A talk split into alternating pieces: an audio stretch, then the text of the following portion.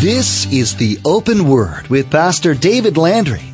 David is the senior pastor of Calvary Chapel Casa Grande in Casa Grande, Arizona. Our children need to be brought up in that knowledge of God early and often through the teaching of the Word of God, both in word and in action.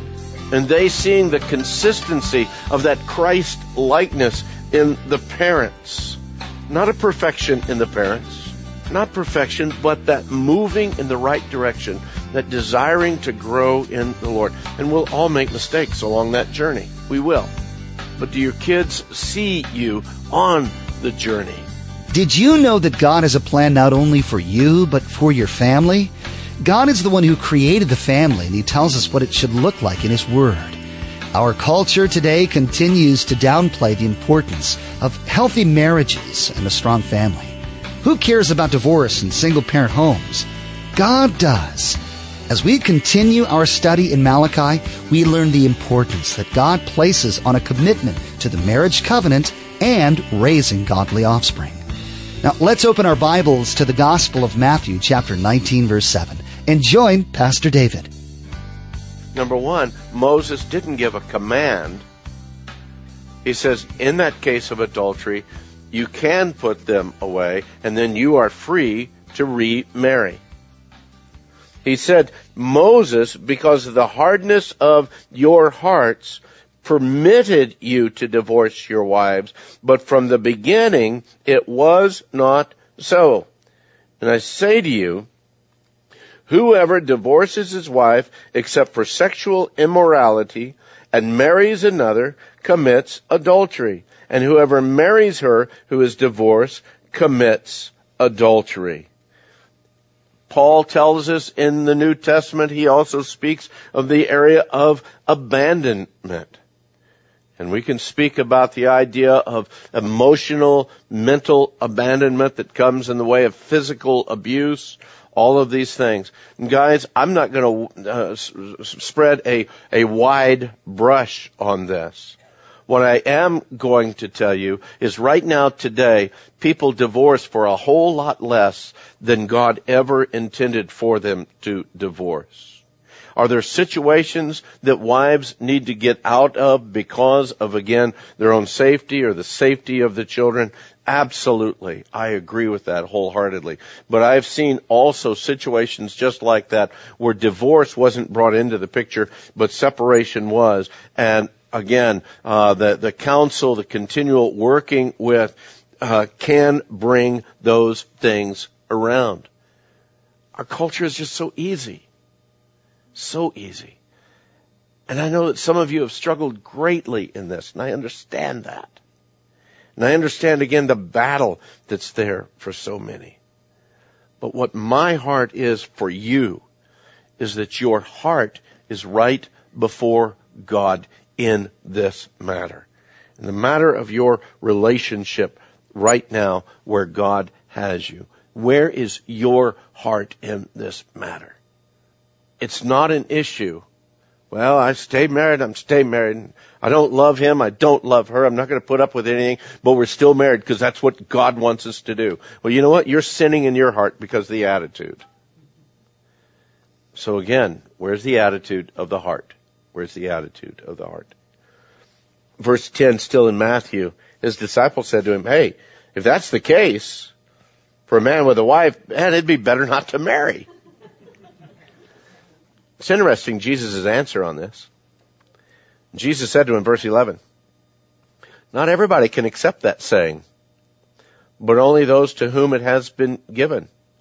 For there are eunuchs who were born thus from their mother's womb, and there are eunuchs who were made eunuchs by men, and there are eunuchs who have made themselves eunuchs for the kingdom of heaven's sake. He who is able to accept it, let him accept it. In other words, some are going to be able to live single. Some are born to live single all of their lives, and that's okay. Live single unto the Lord. Others, because of situations, they're born, they, they remain single. Let me bring it back to this. God has a purpose.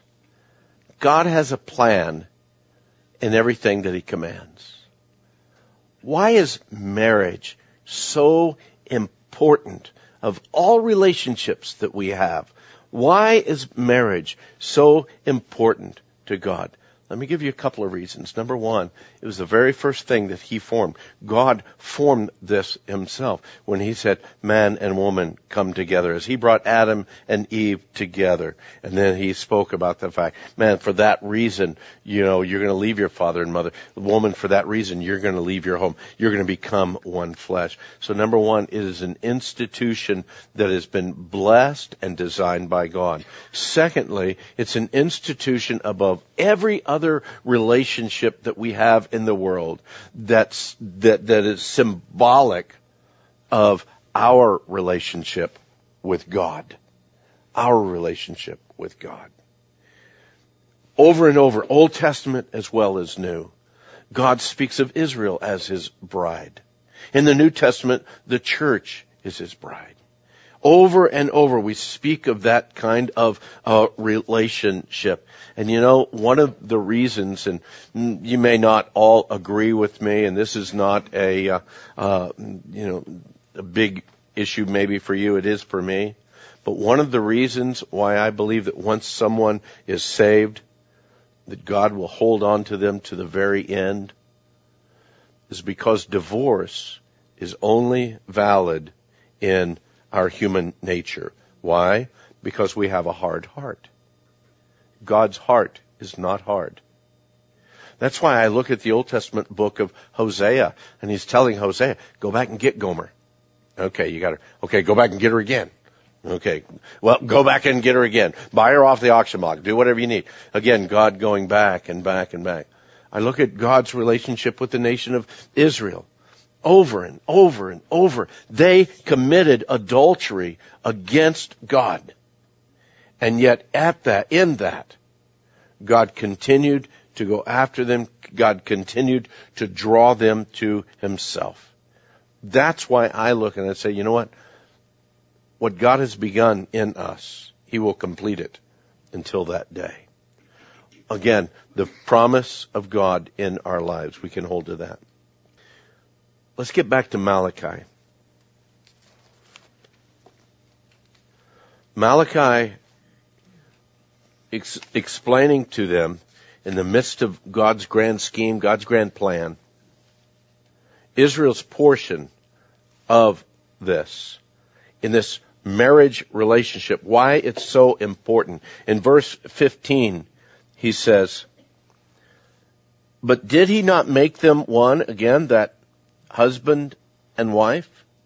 Did he not make them one, having a remnant of the Spirit? And why one? Why did he do this? Why? Because God seeks godly offspring. Therefore take heed to your spirit and let none deal treacherously with the wife of his youth. God commanded that they would become one flesh for the purpose of bringing about, again, godly offspring. And guys, that makes the responsibility of you and I as parents and yes, even grandparents huge. We're to raise up our children as godly offspring. That's the other reason why he said, man, don't get married to, to a pagan husband or wife, a non-believing husband or wife. How are you going to raise godly offspring if your, if your spouse is not a believer? He says, when you get married as believers, then there are two of you working together in raising these children up as, as again, as godly offspring. And what does that look like? I believe that it very quickly for us I believe that there's areas in our life, we, our, our emotional area, uh, the, the social area, the, the spiritual area in our lives, in this whole idea. The, the spiritual area, we are to be, our, our children, we're to raise them up in the nurture and the admonition of the Lord in order that they might be spiritually strong, that our children might grow up spiritually strong. Well, you know, I don't make those kinds of decisions for my children. I kind of wait until they get old enough and then they can decide that on their own. You are, man, you are putting such a burden on your child. You wouldn't do that to them in any other way. well, uh, you know, if they want to play in the streets right now, you know, I'm just going to let that be their decision. No, we wouldn't do that. Well, maybe they don't want to go to school, so I'm not going, I'm not going to teach my children. When they get old enough, maybe then they'll want to go to school. No, we wouldn't do that. So why would people do that with their, the spiritual growth of their children? Our children need to be brought into the presence of God early and often through the godly devotion of believing parents. And gang, that's more than just bringing them to church. Our children need to be brought up in that knowledge of God early and often through the teaching of the Word of God, both in word and in action. And they seeing the consistency of that Christ likeness in the parents. Not a perfection in the parents, not perfection, but that moving in the right direction, that desiring to grow in the Lord. And we'll all make mistakes along that journey. We will. But do your kids see you on the journey? And also we need to encourage our children's own growth in the Lord. Because guys and gals, God needs to become their God more than just the God of their parents. Because if he's just the God of their parents, guess what? When they hit 17 or 18, they're gone. Now you've poured into them and the principle of God's word is, is that again, you raise them up in the way they ought to go. They'll, they'll not depart from it. But that is a principle of God's word. Be careful that you don't take principles as promises. Because they still need to make those choices themselves, don't they? It's a responsibility of ours to encourage their own growth so that again they are growing in the Lord on their own, even as a young person. That's spiritually. Emotionally, this godly offspring, what does it look like? It's a home that's a balanced home emotionally. Balanced on how they treat each other, balanced in the honor that's given to each member of the household, balanced in the place and the responsibilities of mom and dad both working in the kids' lives so that the kids see this and they'll grow up with that attitude. We have some dear friends, but they're, they they were believers. They, I might have shared this story with you, but it's been a while, so I'll give it to you again. Uh, they were, they were believers and their, their kids were, uh, just, I mean, they were just running rampant. There was like no discipline within the home at all. But this was a Christian couple, very actively involved in the church, but there was no discipline at all with the children. The children could go and do whatever they said, and how they treated their mom was was demonstrated over and over. The the belittling, the the the, the all kinds of actions and stuff. You know what? Because they weren't brought under discipline at that young age. By the time they started hitting 16, 17, 18, two of them ended up in jail. One of them ended up pregnant before marriage.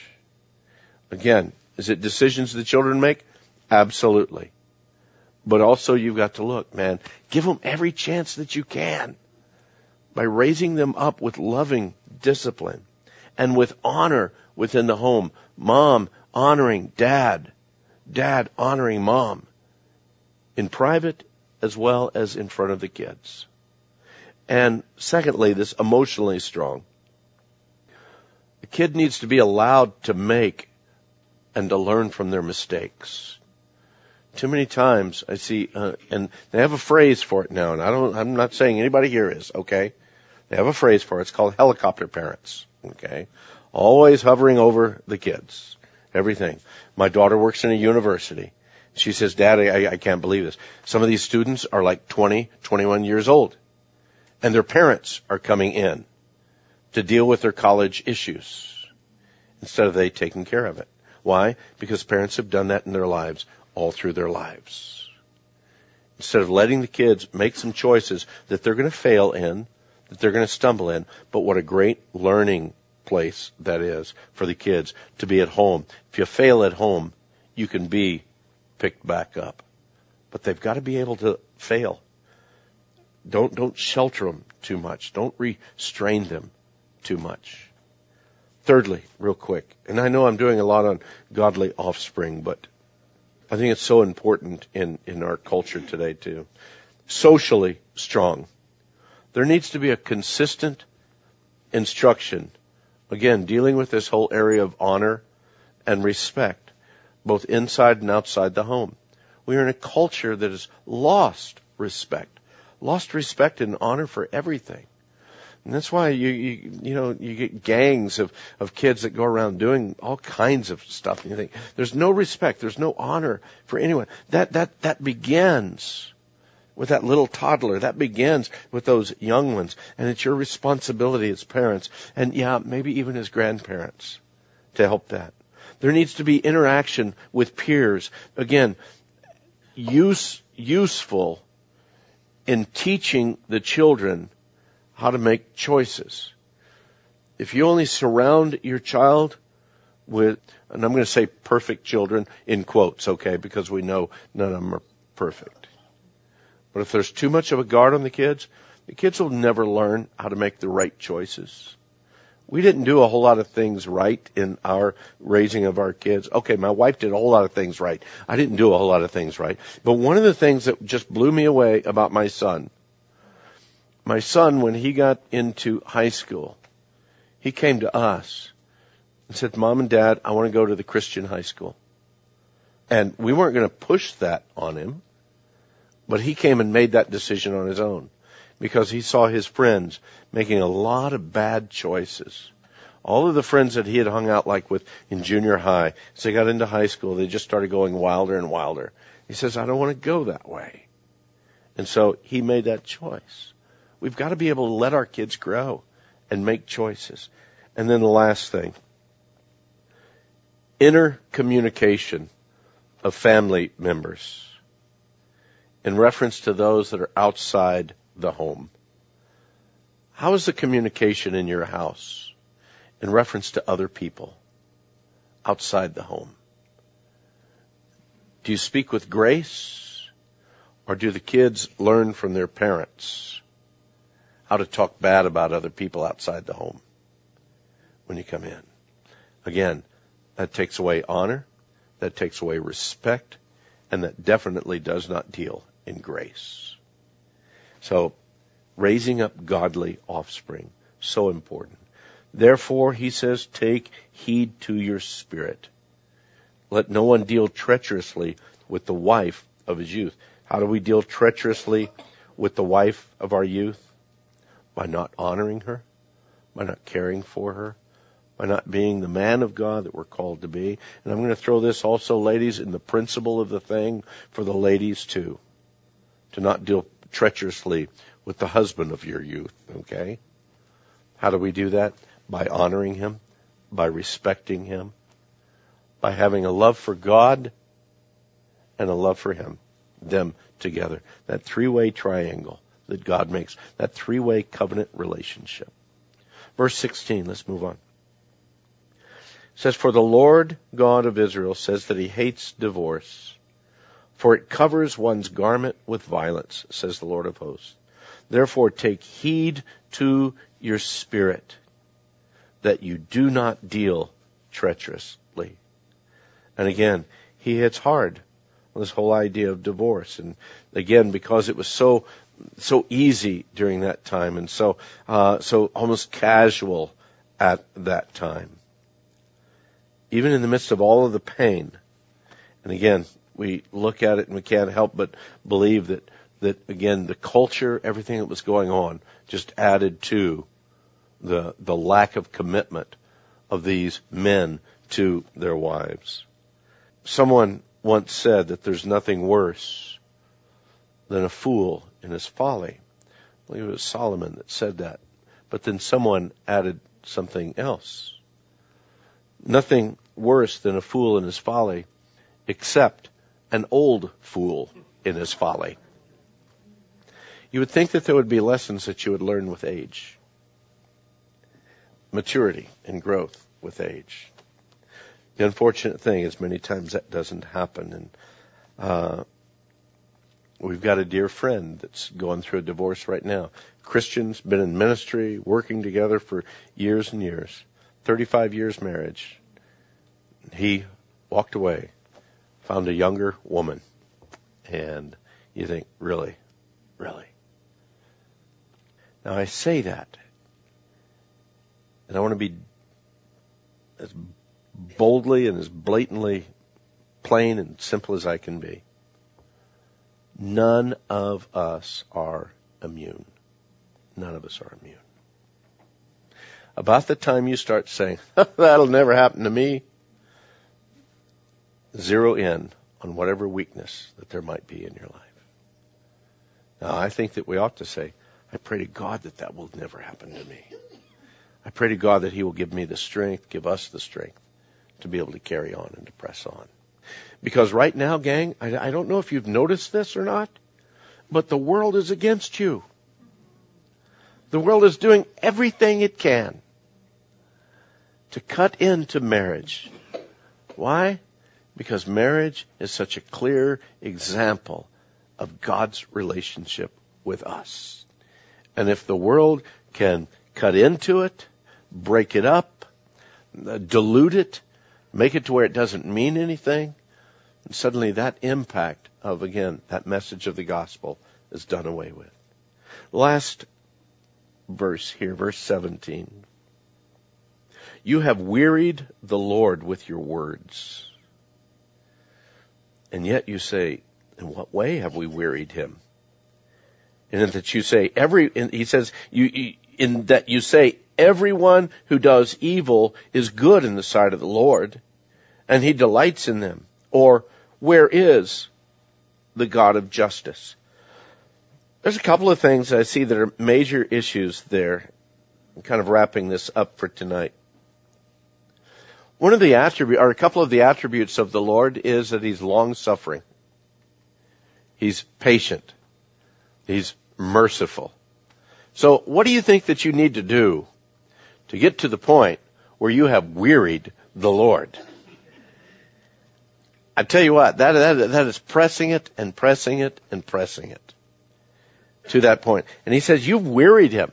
How have you wearied him? Because you're coming against one of his attributes, one of his other attributes. Again, the holiness and the righteousness of God who is the judge of all of his creation. When he says, you are wearying the Lord with the words that you declare, when you say, you know what? Doesn't matter whether it's good or evil.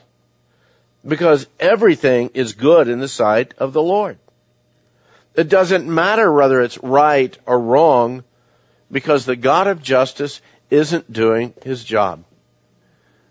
Again, the patience and long suffering of God is at work. But how long do we, even as his children, press him and say, why don't you take care of that, Lord? Why don't you deal with that, Lord? Why haven't you taken care of this situation, Lord?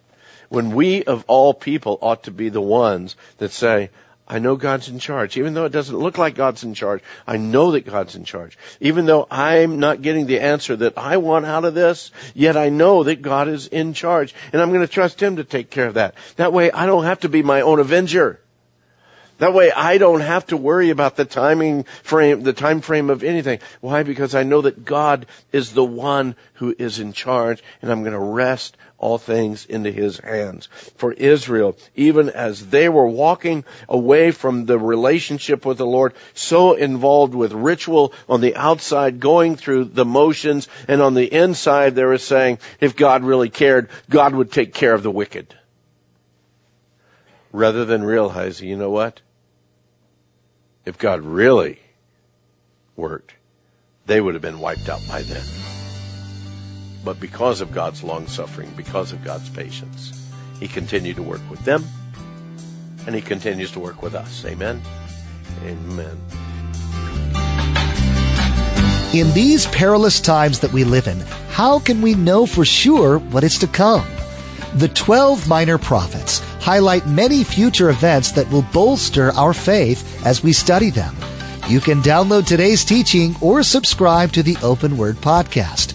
Subscribing to the Open Word Podcast is the best way to stay up to date with all the latest messages from David. To subscribe, log on to theopenword.com. Click on the podcast option on the homepage or simply search for the open word in the iTunes Store.